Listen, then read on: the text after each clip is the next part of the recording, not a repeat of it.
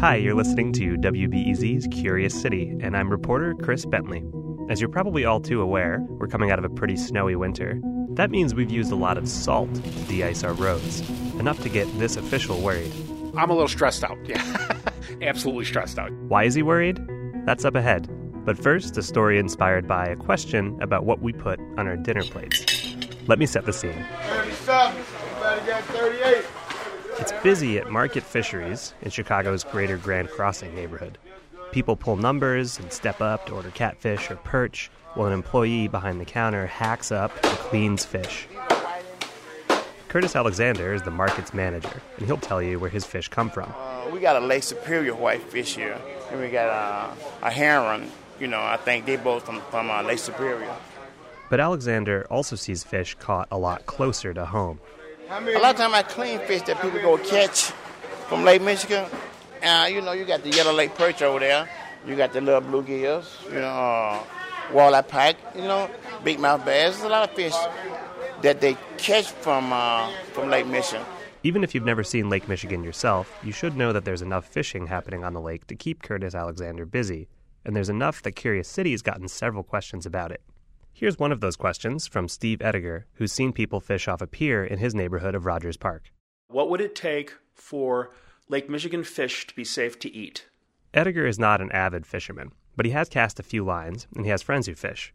So he's heard about pollution in Lake Michigan, and he assumes lake fish are not entirely safe. To clarify what there is to worry about, I call people who monitor fish contaminants. First up, Tom Hornshaw, a toxicologist with the Illinois Environmental Protection Agency. Among other things, Hornshaw's concerned about mercury in Lake Michigan fish. The mercury tends to uh, distribute all through the body, especially in the muscle tissue, which is the fillet that people eat. Mercury acts like a neurotoxin in humans and is especially bad for developing fetuses. It comes from industry and burning and storing coal. And the state worries about PCBs, too. These are polychlorinated biphenyls.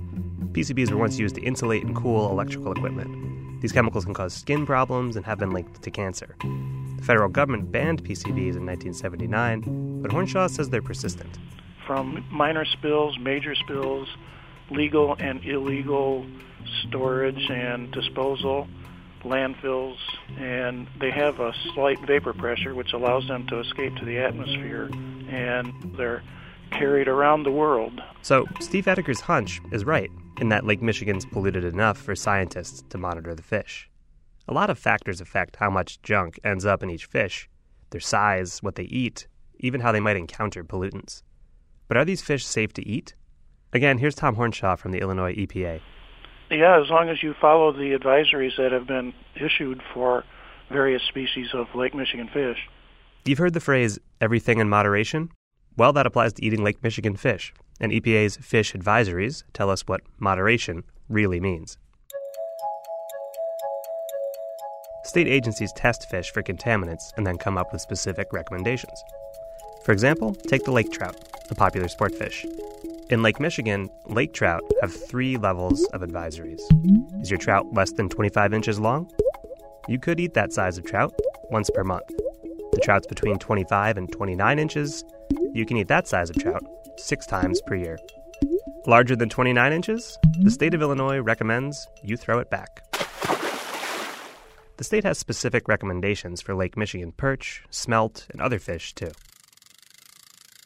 So, with mercury and PCBs and other contaminants to worry about, what's up with Steve Ediger's question about what will it take for Lake Michigan fish to be safe to eat?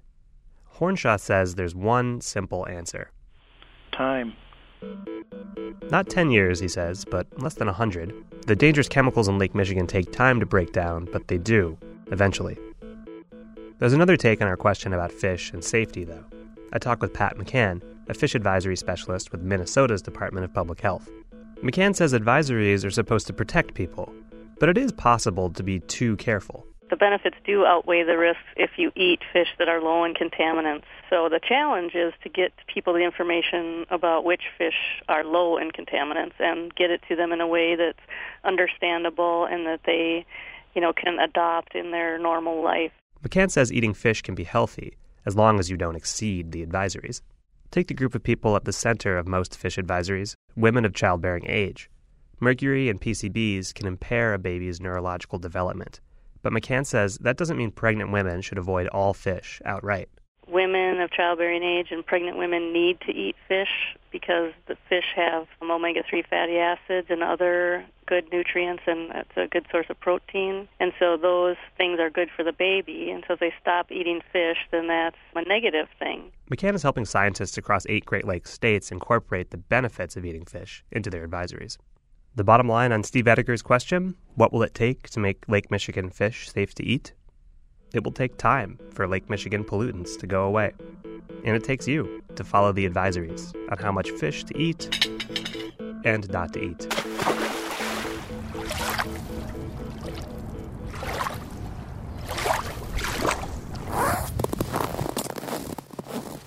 Remember, I promised we'd take up a Curious City question about road salt?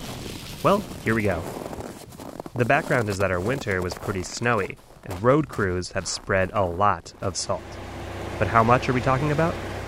So is this the main the main facility? This is one of our biggest salt piles in the city. We have a total of 19 located all throughout the city. This is just one of our main ones. Molly Poppe is spokeswoman for Chicago's Department of Streets and Sanitation. She shows me a salt depot on the west side. Poppe says they start each winter season with about 285,000 tons of salt. This year, we'd already used more than that by the end of January. So, Chicago's been spreading loads of salt, and some suburbs spread enough that they declared road salt shortages. So, it's a perfect time to answer a question from Aaron Stigger of Oak Park. Here's the aha moment that made Aaron head to Curious City's website. On my way to work every day, I pass by this ginormous salt pile. But that kind of got me thinking about well, if it's seeping into the ground here on this big uncovered pile, what is it doing to all the, the salt that we distribute everywhere around the city, and what are those effects? In particular, Aaron was worried about the area's biggest body of water. How does the runoff of all the street salt during the winter affect Lake Michigan? Aaron's got a theory. He figures that with all this salt thrown around, a lot of it must be washing off streets and ending up in the lake. But people I've found say not so much, or at least not enough to worry about it would require an incredible amount of road salt. When we test it, doesn't even appear. This is Thomas Powers, Chicago's water commissioner. Powers Department handles the city's drinking water, which comes from Lake Michigan. Regulators are always on the lookout for chloride pollution, which has been on the rise since the 1970s. So, salt is the compound sodium chloride, and chloride is problematic, so all this road salt can make the situation worse. But he says lake water is well below the legal limit for chloride. That's what I hear from the EPA, too. So, to answer Aaron Stigger's question about road salt's effect on the lake, it's not a problem for drinking water, and likely not for most aquatic plants and animals either. But road salt does cause problems. No, I'm a little stressed out. Yeah. to answer your question, you're absolutely stressed out. Here's what Powers means. In the city, when snow melts and the runoff flows into storm drains, that water winds up in the sewer system. And all that salty water can corrode the city's subterranean network of pipes. Power says salt's especially harsh on the city's older infrastructure. We still have water mains in our inventory that are from the 1800s, the late 1800s. And once the salty runoff's in the sewer system, it eventually finds its way into other Chicago area waterways, like the Chicago River, the Cal-Sag Channel, the Illinois River, and eventually the Mississippi. And that has scientists concerned. Chloride levels in some inland waterways have spiked as high as 1,000 milligrams per liter, twice the standard for most Illinois rivers and streams. But Chicago area waterways have their own standard. Here's an explanation from Scott Twait, who works with water quality standards for the Illinois EPA. Back in the 70s, these were the only waters that were beyond repair, and so they got kind of a special standards. They really had no hope for them in the future, but the waters are much cleaner now than they were. In fact, the EPA is now trying to bring Chicago area waterways in line with the rest of the state. If the uh, Pollution Control Board changes the chloride standard, one of the things that we know is that we're going to have issues with chloride in the wintertime. And that issue Twait's talking about? Regulators would come up with some number, some kind of limit to chloride in Chicago area rivers. That could make cities think twice before spreading so much road salt. They wouldn't do it so much for the sake of Lake Michigan, the body of water that our question asker Aaron Stigger worried about. Instead, there's a chance we'd cut back on road salt for the sake of the rivers that we've pretty much ignored for decades.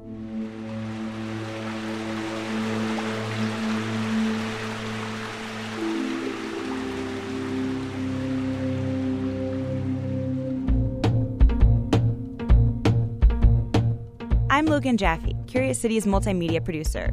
You might see me on our Twitter, Facebook, and Tumblr letting you know what we've got to offer online. Right now, though, I'm looking for your help to finish a story we're in the middle of Freedom Wall.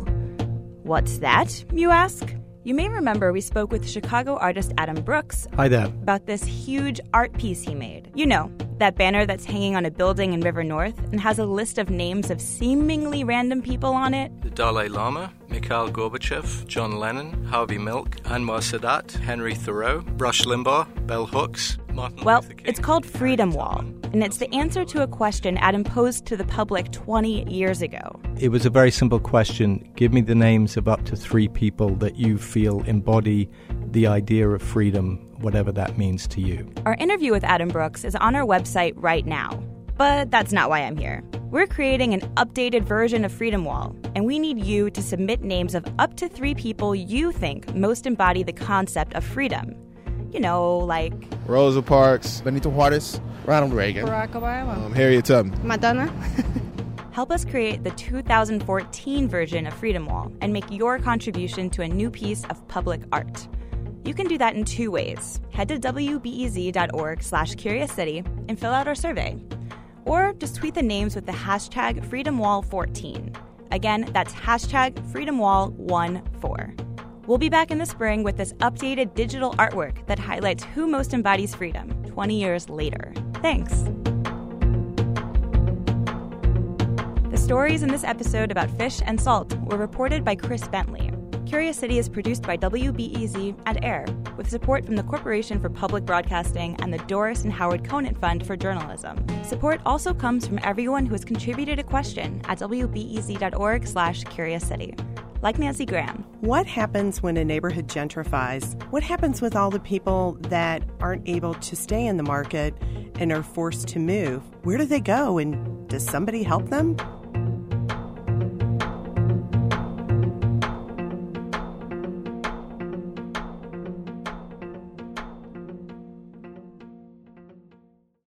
Before we start the show, we here at Curious City want to let you in on a little known fact about WBEZ. 89% of all our funding comes from community support, including contributions from curious listeners like you.